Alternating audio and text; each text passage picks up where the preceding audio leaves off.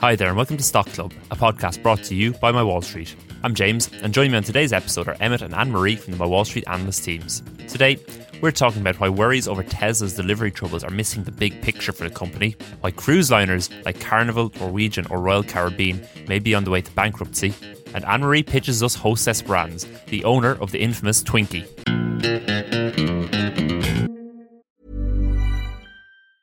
Many of us have those stubborn pounds that seem impossible to lose, no matter how good we eat or how hard we work out. My solution is PlushCare. PlushCare is a leading telehealth provider with doctors who are there for you day and night to partner with you in your weight loss journey. They can prescribe FDA-approved weight loss medications like Wegovy and Zepbound for those who qualify. Plus, they accept most insurance plans. To get started, visit plushcare.com slash weight loss. That's plushcare.com slash weight loss. Emmett and Marie, welcome to this week's Stock Club. And yeah, we're, starting off this week's episode as we've started off so many episodes in the past with an update on Elon Musk and Twitter. And there was actually quite a, a flipping of the table or flipping it on its head this week when Musk earlier announced an apparent change of heart and offered to buy the company once again for $54.20 a share, valuing the company at about 44 billion. So pretty much the original terms of the deal. The back and forth between the Tesla CEO and the social media side have been going on pretty much all summer now into the autumn. The last time I checked in on it, Elon Musk seemed pretty determined not to buy this company. Now, this sudden change of heart, Emmett and Marie, what do you guys think of this? Do you think it's genuine, or do you think maybe uh, there's going to be a bit more, um, a bit more to this saga before we can finally stop talking about it? I'd say that his lawyers came to him and said, "You're going to lose." and you may as well save the millions of dollars that this is going to take so that you have millions of dollars to put into Twitter. Yeah. Mm. Yeah. To repair all the damage he's done already. Yeah. I saw that he said that he was buying Twitter as an accelerant to creating X, the everything app, and that buying the platform has brought forward this X project of his by three to five years. And in general, the idea of X is a super app which combines messaging and social media and payments and doesn't have any reliance on advertising, which basically is what was done in China with WeChat, which uh, has no equivalent over here in the West. Mm. Guys, what, what would you like to see from an everything app?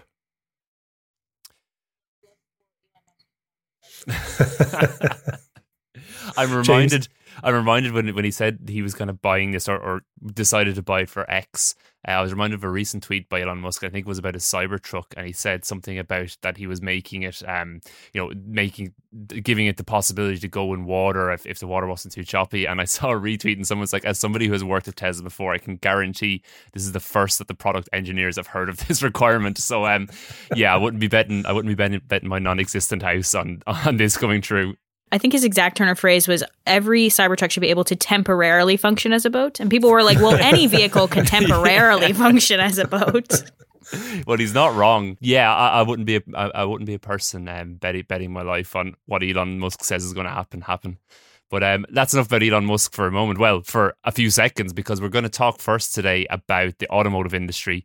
Uh, we're still a few weeks out from the start of earnings season proper, but we are starting to see some indications of how the third quarter went for some companies, particularly automakers who are releasing their third quarter um, of the year delivery figures. Um, we've seen delivery totals published in last quarter from most of the world's most iconic uh, automakers, and they make for quite interesting reading amidst uh, the uncertain climate we find ourselves in now. There's supply chain issues, rising inflation rates. There's also quite a, a volatile second-hand car market going on uh, in the US, particularly, which is kind of spicing things up a little bit.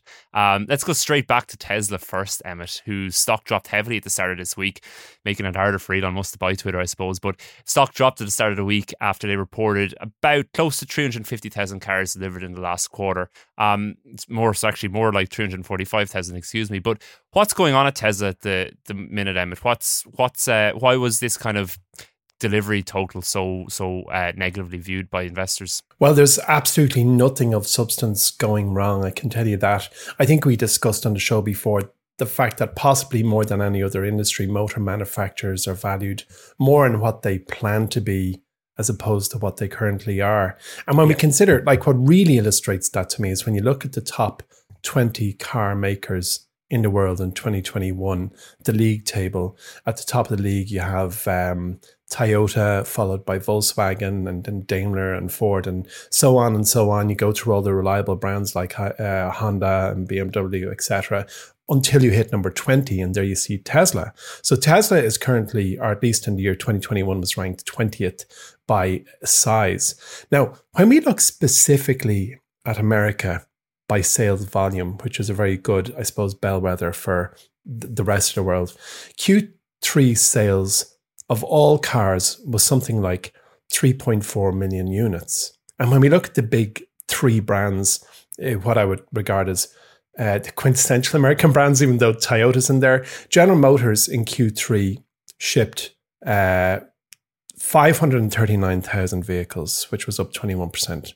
Uh, Toyota, 513,000 vehicles, which was down 9%. And Ford sold about 437 vehicles, 47,000 vehicles. so we're talking about the three big ones yeah. are effectively shipping around a half million vehicles per quarter. And that's a number we want to keep in mind when we start to talk about Tesla.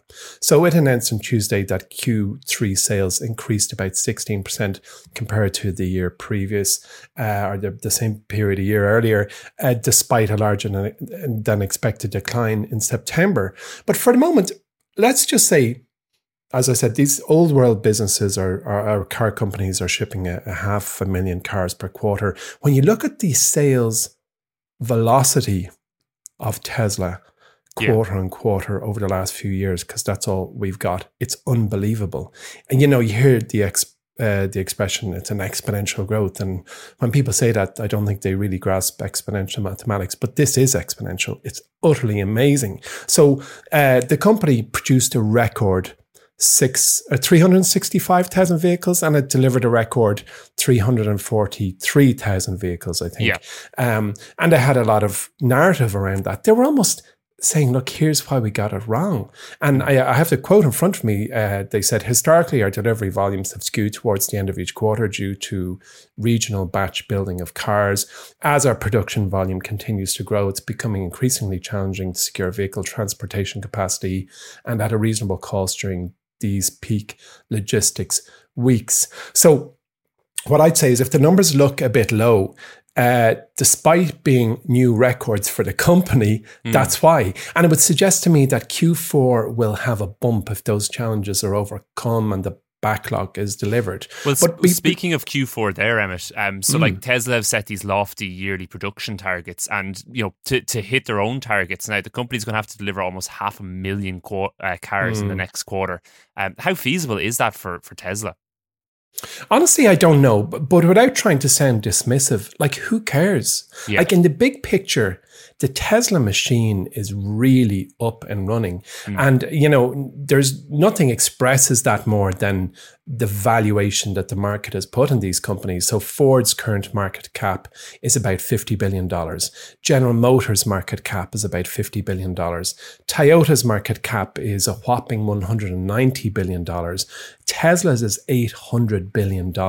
And it's back to that thing that the world prices car companies not on what they are today, but what they will be in the future and possibly more so than any other industry. So, you know, when you think of it like that, Q4, yeah, they might figure it. They might have another kind of dip. But ultimately, in the big picture, the sales growth, the delivery growth of this this monster is just really exceptional. And we spoke about Tesla in the early days of this podcast, yeah. where it had delivered, I think it was twenty or thirty thousand vehicles in the quarter, yeah. and we heard Elon talk about hundreds of thousands. And I think at the time uh, we were very skeptical that that the production facility and delivery mechanism could actually ramp to that, and very much has done so.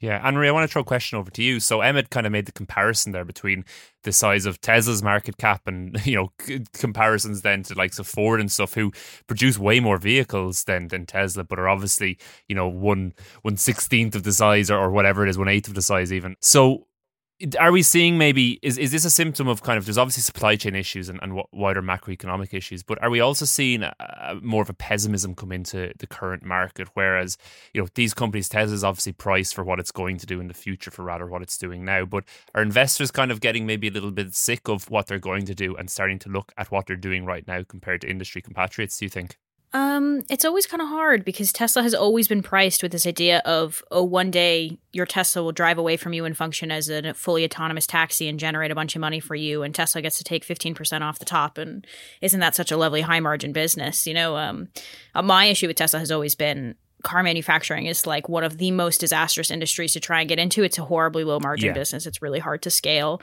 um, in any kind of way. I do think so. I think the market has always been kind of pessimistic towards Ford. I mean, Ford has always been a kind of stock that's always just kind of muddling along, regardless of what the company does. I think when it announced the EV push, it was very much also kind of taking advantage of the fact that the market seemed to be obsessed with EV companies. We had all these new names pop up, and I think Ford had the legitimacy of an established brand and the manufacturing capability. So I think people were happy enough to say, listen, if this major company is going to pivot into electric vehicles, they might actually be a pretty serious contender.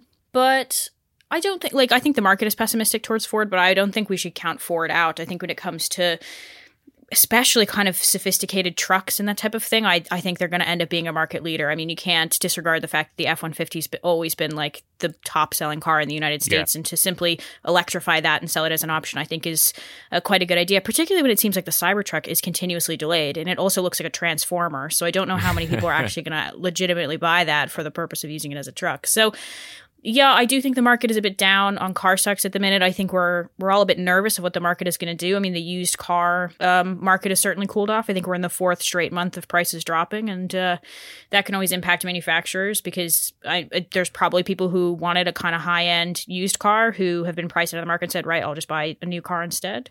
So yeah, I would say next while people will continue to be pessimistic on car companies, but I I, I don't think I would count out the traditional manufacturers in the face of Yeah. Tesla. Uh, Emma, a few months ago, Ford had its worst day on the market since 2011 um, after it had cut expectations due to supplier costs. So, look, you know, supply chain issues are a huge problem in the auto automaker industry right now.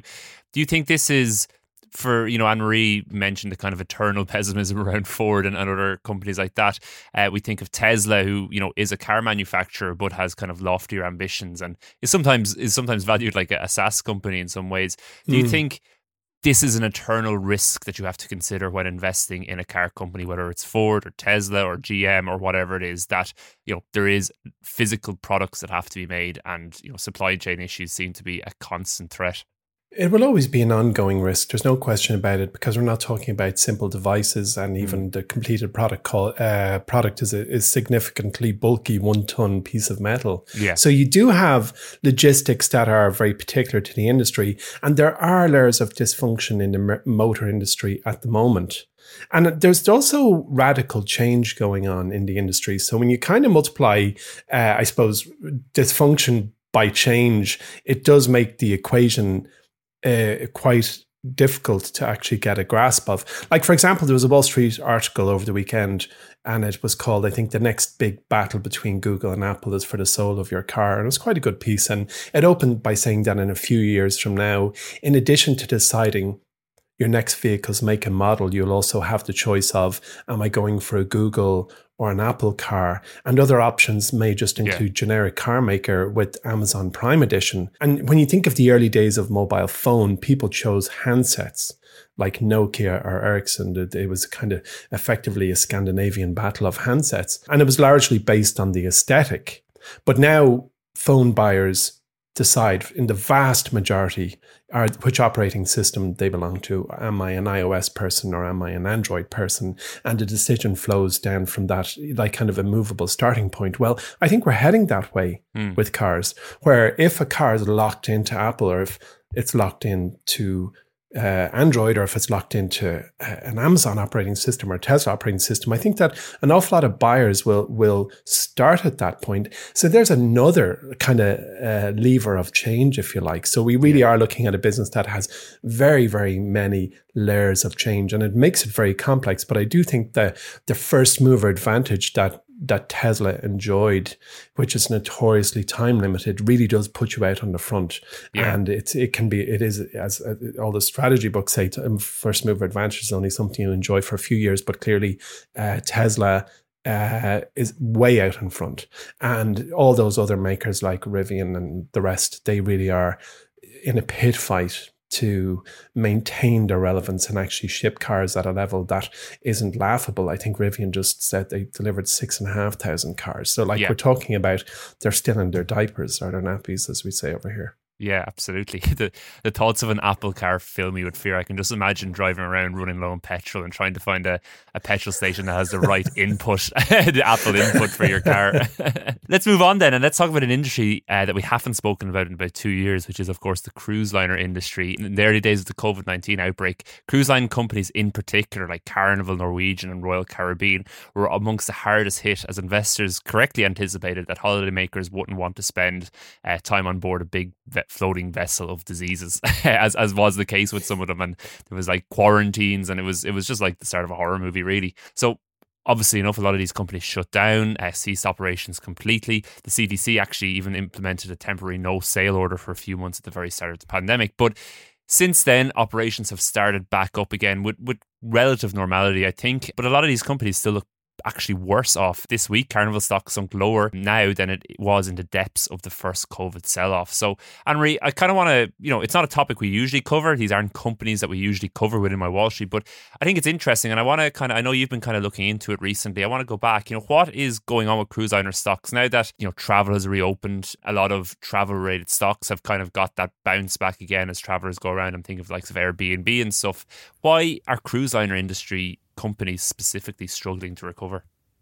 Yeah, there's a couple of reasons, and some of them it's the entire industry and some of them are, in, are individual companies. It's worth mentioning that the three companies you said at the top, Carnival, Royal Caribbean, and Norwegian, they actually represent four fifths of the entire industry. They're by and away the biggest players.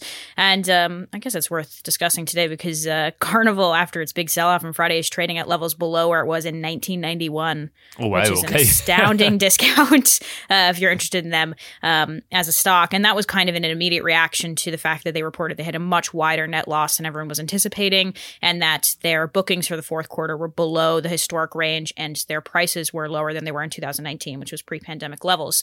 Um, and this is obviously pretty terrible because apparently Q4 is typically the best quarter for cruise companies. That's the quarter they just exited. And um, that has meant that basically virtually every cruise stock got sold off. I mean, some analysts were trying to be conservative and they said, well, Carnival's underperformance may just be a problem for Carnival because it has a bit of an overexposure in the European market. And it seems that the European market has been slower to go back to cruising, whereas the American market has been a bit better, blah, blah, blah. But, but really, the absolute foundation of this issue that is impacting all three companies is the fact that they all have massive amounts of debt, like mm. horribly large amounts of debt. And that was incurred during that period of 2020, 2021 when these ships couldn't sail, which I think Emmett said yesterday, it's like a million dollars to dock one of these cruise ships, a million dollars a day, which wow. is an astounding amount of money. Yeah. And obviously, they had no revenue coming in if they can't sail. So um, that has seen virtually all three of these players double the amount of debt that they're carrying. Um, and that means that at some point they're going to have to pay off that debt. I mean, it varies a little bit across the board. So some of them offer, opted to dilute stock rather than bring in a bunch of debt. So Norwegian diluted outstanding sh- its outstanding share count and has moved by more than 95%. So 90 it issued about 95%, almost a doubling of the amount of stock it had prior to the pandemic. Carnival wasn't too far behind with a 73% increase. Royal Caribbean was kind of the most disciplined. Um, shares only rose by 22%, but it's still not great. So not only do they have stock dilution, they also have this massive amounts of debt. And just to kind of put that into perspective, Carnival really is the worst off. And it's almost okay. to the point where we're saying, is this bankruptcy territory? Because wow. as of right now, Carnival has $4.1 billion of debt maturing in the next 18 months, meaning they're going to need to pay it. And as of right now, their interest expense is equal to 10% of revenues, and they have a negative operating income. So they have no money coming in. like no money's coming in, and they need to pay twelve point five billion dollars by twenty twenty six. Wow. Talk so it's a, a rock and a hard place. Yeah, pretty bad. and like Royal Caribbean isn't that, but like isn't that far behind. It has eight billion dollars of debt that will reach maturity in the next eighteen months that it needs to pay off. It's just. But it's not great. So, like, there's obviously the, the debt side of this equation, um, which you know they understandably enough had to take on um, when they were you know shipped up or, or put on hold. But the bookings are down too, or, or specifically with Carnival, we saw you know they're, they're obviously not making as much money um, on the top line as they were before too. Do do we think that maybe the idea of travel has changed? I mentioned Airbnb there at the start of this piece, which you know obviously obviously benefited massively from the kind of you know working from home travel and and this this kind of new face of travel. Do we think you know Carnival is, is maybe an edge case or, or specific case in this, but is the whole industry of travel changing and maybe the idea of cruise liners on the way out? It's actually kind of funny because I went to try and figure out right? How did cruise liners do in 2008? Because I was saying, is this a recession proof industry or not? And actually, cruise ships did pretty well um, in 2009, 2010. Granted, they had to cut prices by upwards of mm 15 or 20% to get people on board, but they were typically sailing with 100% occupancy, which is pretty good. Initially, it looked like young people were interested in cruising, that like families were still interested in doing this. And kind of at the beginning of the summer, it looked like we were going to be okay. So Carnival uh, initially announced like back in June that they expected to reach 110% occupancy for the summer. Royal Caribbean was going to sail with about 100% occupancy throughout the summer. And then kind of in August, it seemed like things weren't working out as much. So Norwegian reported that they were only achieving about an 80% occupancy rate. And that was only up 15% from the quarter before when they were only hitting about a 65% occupancy rate. And um, as you mentioned, the, the carnival quarter in question that we keep going back to, they announced that they had an 84% occupancy rate. So they were missing projections by about 15%. So I do think we are beginning to maybe see the fears of recession, which is interesting mm. because in 2008 we don't seem to have seen those same reactions. I mean, you can probably argue that in 2008 they had the luxury of saying we can discount everything by 15% and still get people on board. If you are paying 10% of your revenue to debt collectors, you yeah. actually might not be in the position to be able to discount rates by 15%. Yeah. So now they really are caught between a rock and a hard place of how are we going to pay off this massive debt and also continue to get people on board. Yeah. So yeah, I would maybe steer clear of Carnival for the next few years. Yeah, it sounds like. It. What about you, Emmett? Have uh, you know you you're obviously longer in the game than, than me and Anne Marie. Have Carnival stocks everything you anything you've looked at in the past, uh, and and you know, maybe it's a, a, silly question to ask, but would it be something you'd consider in the future? I'll consider anything, James, and that's the truth. I ha- I don't, you know, my investment approach and philosophy is to just find winners, which hasn't been an easy game for the last year and a half. And mm. when the coronavirus, there, I, I'm sorry to mention the word, when the coronavirus crash kicked in, the there was categories of stocks that were just utterly thrashed, you know, like hotels and the likes. And obviously, I had a very close look at all the big carriers, cruise carriers at that time, um, and they were the least appealing to me at that time yeah. for the reasons that Emery has just outlined: the cost of mooring or docking these ships, the cost of of of diesel um, and fuel was on on the up, and the kind of I've the reluctance of passengers. Eh, you know, heavens forbid another thing should break out. But honestly, I just don't like the idea of thousands of people on a big tin can that floats. I'm not into it. guys, I have I have some cruise facts and fiction here. Wow, somebody came prepared game? today. Yes, absolutely. Yeah. Yeah, no, I did. While Anne Marie was going there, I actually got a few stats from the internet. This is um, this is the onboard entertainment, Anne Marie. Yeah, yes, yes. So, do you want to play a quick game of true, true or false? You know the rules, and there's no prize. So, really, honestly, it's just about saving face. Five okay. questions. Are you ready? Absolutely. Okay. True or false? The total guest capacity of the cruise ship industry is almost five hundred thousand guests. True or false? I would say false. I think that's you say higher or lower. I would say higher. What do you think, Anne Marie? Uh, yeah, I would say about the same. That it might be. I don't know. Maybe it is five hundred thousand. How when you say it's about five hundred thousand, what is our margin of error there? you know, give or take a bit. Okay. Um. yeah, it might be higher. Some of those ships are massive. Yeah. Like really they big. Um, well, Anne Marie, you're also true. You are absolutely right. It's 1 0 to Anne Marie. It is true. It, the last quarter, the total guest capacity of all the ships in the water put together was a half million. Okay, 1 0 to Anne Marie. Uh, next question. One in 10 US citizens has taken a cruise vacation. True or false? I would say true. Mm, I'm trying to think. Isn't it like. Mm, isn't it like one in three Americans don't have a passport, and don't you need a passport to go on cruises? Because don't they dock in like the Bahamas and stuff like Henry, that? you are overthinking this. Sorry. Okay. um, I'm gonna say false. Well, it is false, but I suppose my syntax was wrong. One in four Americans wow. have taken.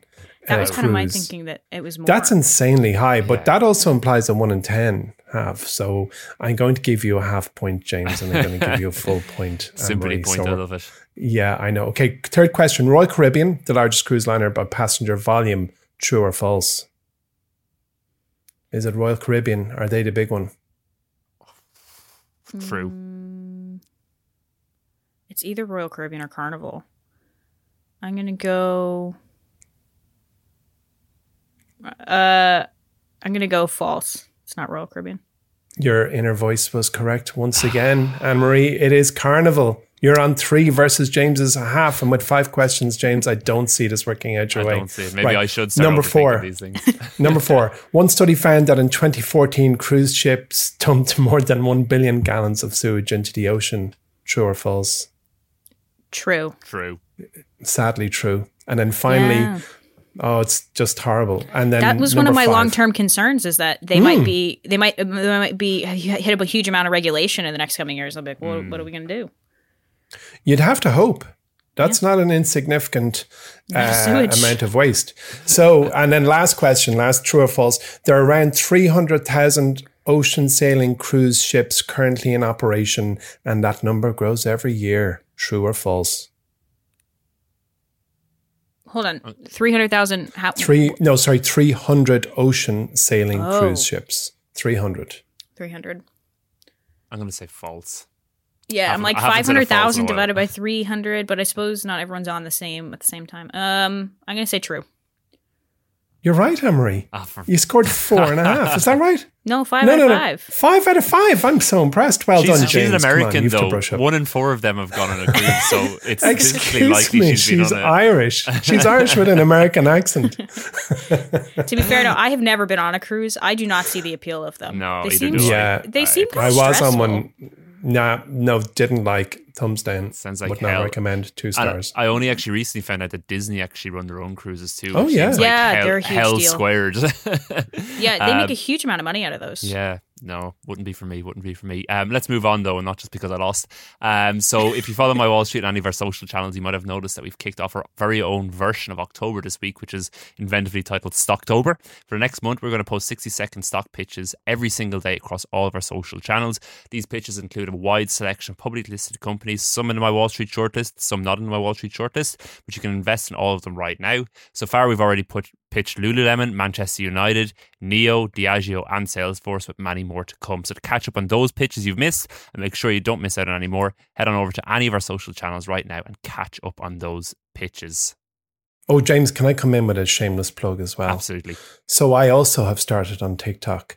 Um, so Nicole has some absolutely awesome stock pitches, and I'm pitching as well. It's not as high tech or high touch as Nicole's, but um, over the month of Stocktober, I'm going to give a whole pile of 20 to 30 second stock pitches on TikTok, and then I'm going to have a league table and start to kind of, uh, I don't know what you call it, duet them, or it's it's a league table. I'm going to reduce them down to my favorite. So, um, so uh, follow me on TikTok. You'll find me. It's just Emmett Savage.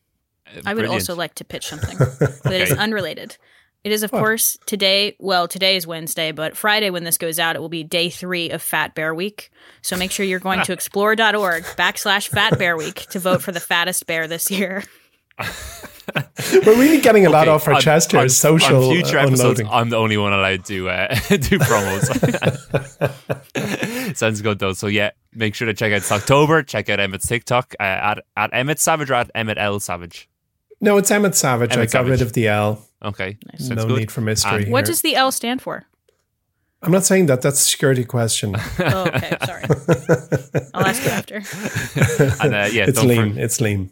Don't forget about the fat bears either. Uh, let's move on then. Mailbag and Emmett, since we have you on the podcast this week, we've got a question that came in specifically for you. So obviously you've been a big follower of Netflix for most of your investing life, uh, and we've had a lot of questions in recently asking about what your thoughts specifically are on the company's plan to introduce ad-supported tiers to the service. So you know we, we've spoken about it in, in in various guises on the podcast so far, but I'm really interested to hear your opinion on this. Um, quite a quite a fundamental change to the idea of Netflix, uh, the point of Netflix, to how Netflix started. What's your feelings on on this this new direction for Netflix as an investor? Yeah, top line don't read very positive. Um, the Wall Street Journal reported their belief that 40 million people could be signed up for the ad supported option by Q3 of next year. But far more interestingly, there's a re- research outfit called Omdia that predicts that three out of five Netflix subscribers will be on their ad supported tier by 2027 through a combination of the new subscribers and then the existing ones downgrading uh, their their current package to an ad tier. Um, and and Omdia actually said that Netflix is expected to generate, or that they expect Netflix to generate a quarter of its revenue from advertising by 2027. And I think in a world where consumers are hyper price sensitive, I think this move is absolutely the right thing to do yeah. at the right time. So if if you can just put up with a couple of ads which are customized to your interest and suddenly that monthly bill is is cut by 20, 30, 40% or whatever, I just think a lot of people go, yeah, that's fine. Look, I've, I, I grew up watching TV with adverts. I can do it here and pay less. I think it's the right thing for them to do. And of course, if you have uh, the disposable income and you don't want the ads, you just stay on your old package. So I think it's really smart. Okay, interesting. Yeah, really, really interested to hear that. Um, thanks for that, Emmett. So let's move on then. Finish out today as usual with an elevator pitch. So uh, I'm going to ask you each to pitch me very quickly. Company. I'm going to pick the, my favorite, and we're going to hear the full pitch for it. So Emmett, can you go first? What company are you pitching me today? I'm going to go with Vicarious Surgical, which I'd be surprised if any of our listeners have heard of. It's a profitable business. Its market cap is about 430 million dollars and it engages in developing and selling a single incision surgical robot that virtually transports surgeons inside the patient to perform minimally invasive surgery. It has an enterprise value of $295 million. So what that says to someone is that has way more cash than debt. It has a return on equity of 26%, which wow. is way above the magic number of 20. It has 37% insider ownership, and I think is a real hidden gem of the the med tech space. Okay, interesting. Anne Marie, beat that. Well, James, I would also like to pitch a profitable business that is in the, the developing and selling of Twinkies world. Um, I want to pitch Hostess Brands, which is kind of an American institution, very iconic. Obviously, sells the Twinkie, but also the Ding Dong, the Zinger, a Ho Ho, and the Snowball, which why would you not want to own a stock that sells has those assets? Like they own the recipes, the branding, whole thing. Um, it's actually a great business story. They rebounded quite spectacular after 2013. I don't know if you guys remember in 2012 a rumor came out it was like twinkies are going away they're coming off the shelves because the company was going mm-hmm. bankrupt and yeah. there was this massive run on twinkies people were grabbing them off the shelves selling them for a thousand dollars on ebay well hostess is back twinkies are back everything is fine nobody panic but they've actually turned themselves into quite a nice little gem of a business. So it's kind of I don't know. I have a bit of a soft spot for them. Okay. Mm. This feels like a pick and shovel pitch. You know, first you eat the Twinkies, then you need the surgery. Yeah. but also, Anne Marie, you've gone from Build a Bear to Twinkies. There's yep. kind of, I, I haven't quite identified the theme, but it's very nostalgic. Yes. The theme is I just think of brands that I'm aware of, and then I see mm. if they're publicly traded. That is. Mm that's that's the, the strategy. I think the theme forward. is Anne Marie sees how far she can push this on the podcast before we yeah. just say no, no way. But you know what, Anne Marie, I'm actually going to call your bluff today. So let's get your pitch on Hostess Brands. Hey, I'm Ryan Reynolds. At Mint Mobile, we like to do the opposite of what big wireless does. They charge you a lot. We charge you a little. So naturally, when they announced they'd be raising their prices due to inflation, we decided to deflate our prices due to not hating you. That's right. We're cutting the price of Mint Unlimited from $30 a month to just $15 a month. Give it a try at mintmobile.com slash switch. $45 up front for three months plus taxes and fees. Promo for new customers for limited time. Unlimited more than 40 gigabytes per month. Slows. Full terms at mintmobile.com. Planning for your next trip? Elevate your travel style with Quince. Quince has all the jet-setting essentials you'll want for your next getaway. Like European linen, premium luggage options, buttery soft Italian leather bags, and so much more and it's all priced at 50 to 80% less than similar brands. Plus, Quince only works with factories that use safe and ethical manufacturing practices. Pack your bags with high-quality essentials you'll be wearing for vacations to come with Quince. Go to quince.com slash trip for free shipping and 365-day returns.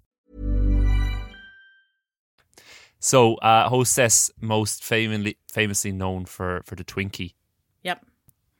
What what else you, you, mentioned a few there for us non-Americans what what what else are they I suppose most famously known for well, yes, of course, the Twinkies is the most important. And actually, it's their ticker symbol is Twink, T W N K. So, in case some of you are frantically Googling at home so you can pick up stock immediately, um, Hostess also owns Voortman Bakeries, which specializes in cookies. Uh, they have a couple other baked brands. There's it's packaged cake. Everything they make is packaged cake or cookies or some sort of sweet. Um, but I actually want to pull a bit of an Emmett today in that I'm just going to tell a story associated with the business, and we're not going to talk about any of the financials. I have Okay. some financials later on, but I think the story is, is much more compelling. So, um, I- I've I've noticed in this podcast recently, Anne Marie, that you just don't listen to my questions, just answer the questions you want to. So Exactly. Yes. Well, I've prepped a very thorough document, and I'm, I have to read through the document. And if you keep asking me questions, you're going to screw up my order. So okay, go first. There we go. Okay.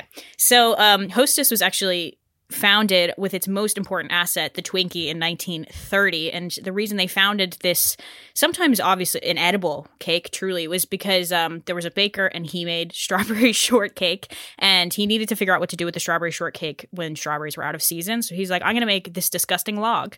And they became super popular in the 1950s. Twinkies and Hostess really hit their stride and they became the biggest packaged cake manufacturer in the United States. In 1971, they released Twinkie the Kid. I don't know if you guys know who he is. He's a Twinkie. He wears a cowboy hat and boots. kind of like our Milky Bar kid. Yeah, literally, exactly. Very important for American culture. Um, but you know, 1970s is when people started saying, "Should we be eating this much sugar?" And so the company went through some hard times, particularly because apparently the primary ingredient in a Twinkie is sugar.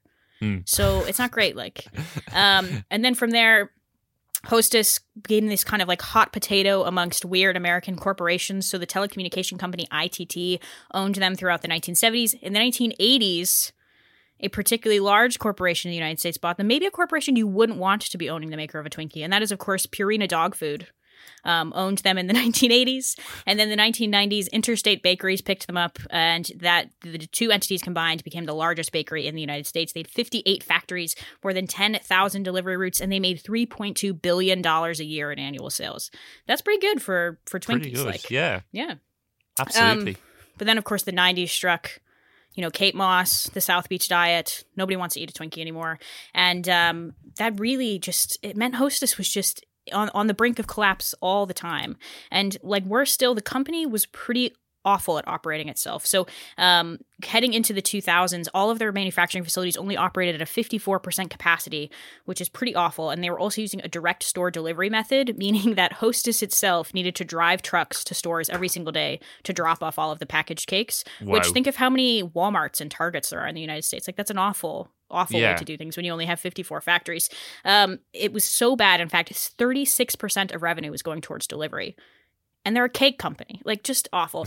anyway, debt started to stack up. They had all these lofty pension obligations. They had stifling union contracts. And so in 2004, Hostess had to file for bankruptcy. Very sad day for America. And then they emerged from the bankruptcy in 2009, only to once again file for bankruptcy in 2012. And this is when the Twinkie run began because everyone's going, the Twinkie's going away. Hostess is bankrupt. End of days. But don't worry because there were these two guys named Andy Callahan and Dean Metropolis, and that is his real name. He is not a supervillain. Metropolis, crazy. Um, and basically, he Metropolis is really famous for saving American brands. He saved like Vlasic pickles and Pabst Blue Ribbon. He basically was like these brands have are so iconic, they just need to kind of be restructured. And he was somewhat right because they took a survey at the time and found that 95% of Americans under over the age of 20 knew who Hostess were. They could identify hmm. Hostess as branding and they knew what a Twinkie was. And they were going, right, this brand is so famous. Like, yeah, how like could that, this go that's out of Coca Cola business? levels. of- Yeah, that's insane. Like so so they were like, okay, we want to buy the brand and we want to see what we can do with this. So they got together and they went to kind of the going out of business sale when the company was being stripped for parts and they were able to buy the Hostess brand, all of the recipes for all the cakes and five factories for 410 million dollars. And it had Wow. no employees or anything. And I watched an interview with Andy Callahan and he was like we would go to tour these factories and they'd have to turn the lights on and there was just no one there. They were completely empty. They'd been emptied out about 6 months prior. Yeah. And they went, okay, we've identified all these issues that the previous company had. We don't have any debt. How are we going to fix this? Like, how are we going to reformulate? And so they kind of turned the whole thing around. So, first, they revamped the delivery method. They wanted to deliver to store warehouses instead of stores. So, you know, you, could, you would just put everything in a centralized Walmart warehouse, and then Walmart would be responsible for distributing the cake. Great idea. But does anyone know what the shelf life of a Twinkie is? I would imagine gonna- quite long if there's that much sugar in it.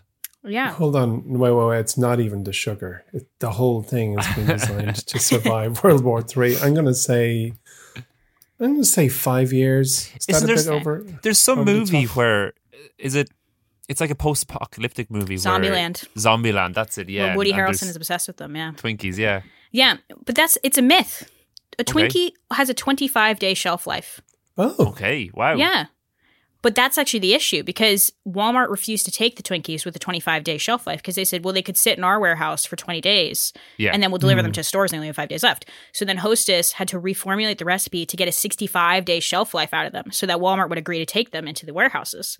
So Yeah. they did that. They revamped the recipe. Now they have a longer shelf life.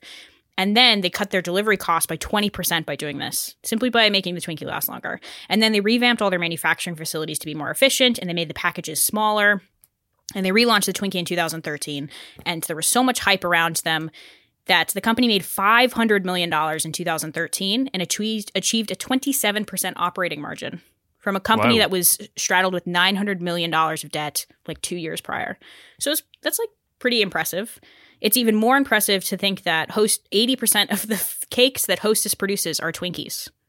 Yeah, I was I was going to Wow. ask, um, you know, maybe not to, to get back to. It's not like this is an investing show or anything, but uh, I was going to ask, like, how important is the Twinkie to like the overall Hostess brand still? Very important, apparently. 80, Yeah. 80%. Well, that was back in 2000, 2013, that 80%. James, sorry, sorry, sorry. I have to just say, James, their ticker is TWNK. Yeah. Yeah. Okay. Okay. Yeah. yeah. Hostess brand's ticker is Twinkie. All right, here we go. We're going to get into the key key numbers now. Investing stock. So in 2016, the new Hostess Brands company became public via SPAC. Unfortunately, I didn't even know they had SPACs in But 2016. do, doing it before yeah. it's cool. Yeah, there you go. Um, And the company, when it's backed, was worth two point three billion dollars. So I guess Andy Callahan was f- delighted because he bought the thing for four hundred million. Okay, so for today, in terms of numbers, the company has a three point two billion dollar market cap. It has one point two five billion dollars in revenue in the last twelve months, which is pretty astounding considering all they sell is a Twinkie. Apparently, um, it has achieved eight consecutive quarters of more than nine percent year over year revenue growth. It currently has a seventeen percent operating margin and a ten percent net margin. Has a billion dollars in debt, but two hundred and fifty million dollars in cash. Andy Callahan is still on the board of directors, um, and they're highly diversified across the cake segment. They say um, they're seeing pretty strong growth in their cookies and in their breakfast foods. Which, please God, do not eat this food for breakfast. But they have twenty seven percent, twenty five percent growth in that segment. Isn't that crazy? Yeah. I'm just looking Um, at the, the stock chart here, up 20% this year um, so unreal. far.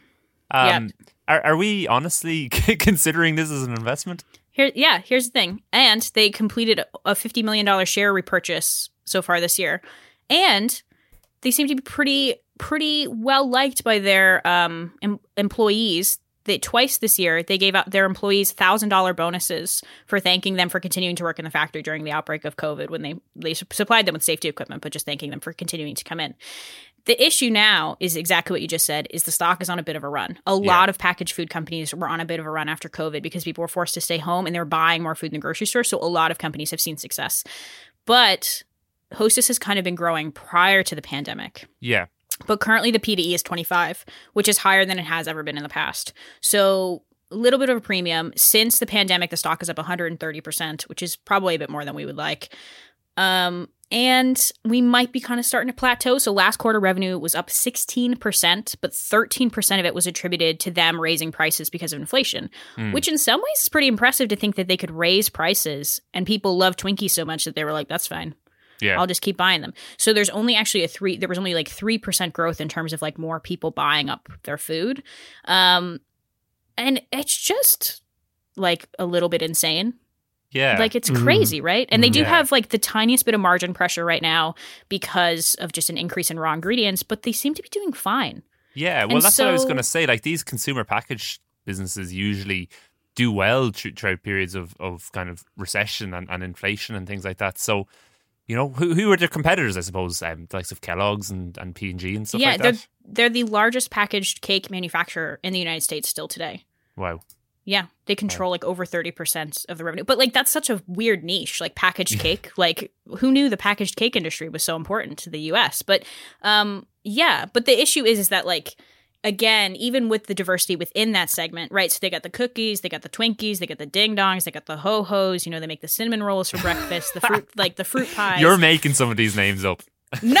It's like Snow White and the Seven Dwarfs. You're Yeah. literally listing the names of the Seven Dwarfs here. So like even with it diversity within the packaged cake segment, like we still have to hope that cake stays popular. You know, we don't know Mm, like yeah. are we going into another 1990s we're not allowed to eat carbs phase, in which case like the Twinkie's going to yet again fall out of favor. So that's the thing. Is they're probably much more vulnerable to eating habits and eating trends. Um, but so shocking to see them turn this around and, and do so well. Very Absolutely. impressive. It is, yeah. I was living in New Zealand during the Atkins diet breakout, if you like, and it was just this craze that swept everybody. And Krispy Kreme at the time were listed Ugh, in their first shot. Yeah, and of course they took it in the neck because the Atkins diet effectively shuttered so many of their places in a, in a matter of weeks. Hmm. Um, I don't know if we're going to see that again, but you know what I think Twinkie has that is almost impossible to fabricate um, is nostalgia. And you know, I'm looking here at Amazon, the rating for a Twinkie, and I've tasted a Twinkie, so nostalgia is not leaning in. From my opinion, it tasted like clay. I thought it was horrible.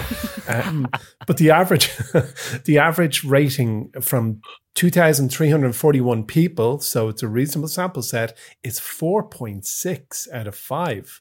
I mean, that's the taste of heaven. And the only way you get a 4.6 out of 5 is if nostalgia. You bite into that thing and Mm. suddenly you're five years old again.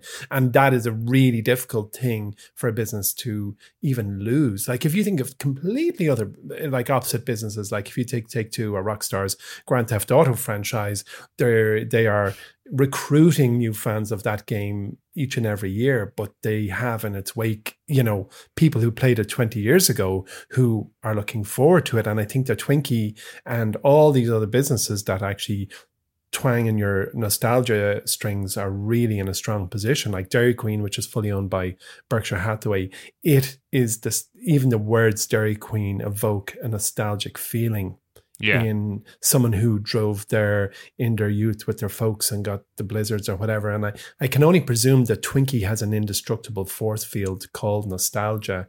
And I do think it's been on just looking at what I'm looking at here, um, because I didn't know you're pitching it till now, but it was uh, it's really had the run. But its its economics are lovely. It's a very it's a it's a it's a very nice business. And I just for some reason I'd find it hard to invest, although I only want to make money. I don't care. Once it's ethical, I don't care what it does. But just I, I don't know. I'd have to get over something. So, Yeah. Anne Marie, I can't believe I'm saying this, but are, are we saying green light for Twinkie? I'm a yellow green simply because the P to E is a bit high. Like I do think it's it's been it's it's been pushed up hmm. maybe a little bit higher than it should be. I also think you are correct that if we're heading into a period of economic difficulty, people do tend to buy a packaged food because they want a longer shelf life. Hmm. That being said, oftentimes people default away from name brands, Okay. but like I don't think you would want to buy an off-brand Twinkie. I think it would have to Yeah. come from Hostess. And actually, Emmett makes an interesting argument with the nostalgia thing because really, um, Twinkies hit their heyday between about 1950 and 1975. About there, that's when um, you know it was they were featured on all these kids' TV shows and everything. But do we think that that nostalgia will will wear away? Because, for example, like I have only had one Twinkie ever in my life. Like it was not this like visceral part of my childhood, and so I wonder in two decades will Twinkies no longer have the protection Yeah. of nostalgia? But people do return to nostalgia during during periods of, of recession and things like Yeah. that. There's that's been kind of proven across different spheres. Um, Emmett, what do you think? will will we see hostess brands in Horizon anytime soon? No, but What if it had a That's- dividend? You'd add it if it had a little bit of a dividend, maybe.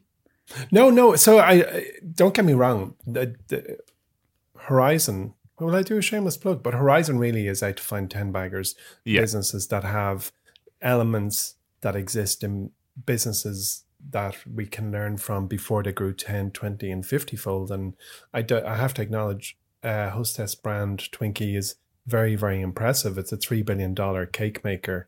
Um, and I like it. Yeah, I like it. It's a, di- it, oh, it doesn't uh, it doesn't pay a dividend. It actually It does doesn't not. pay. a di- I know, which is I kind of thought it seemed like the ki- type of company that should pay a Mm. dividend, Yeah, right? You would think Yeah. so.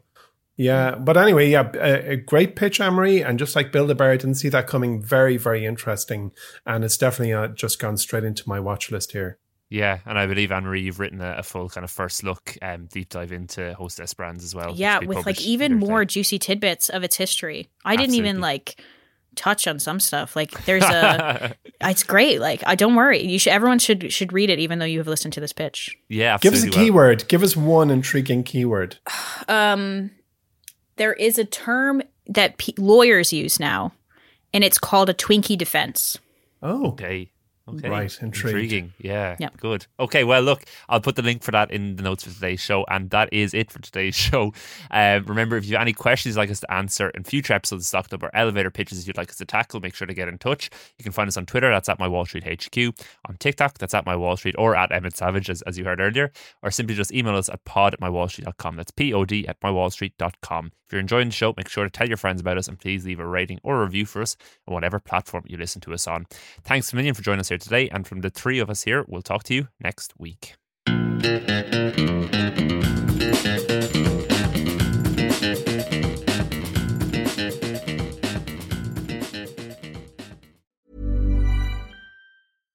My business used to be weighed down by the complexities of in person payments. Then, Tap to Pay on iPhone and Stripe came along and changed everything. With Tap to Pay on iPhone and Stripe, I streamline my payment process effortlessly. Now I can accept in person, contactless payments right from my iPhone. No extra hardware required. What's truly remarkable is how I can cater to all of my customers' payment preferences. Whether they're using cards, Apple Pay, or other digital wallets, Tap to Pay on iPhone and Stripe ensure a smooth checkout experience every time.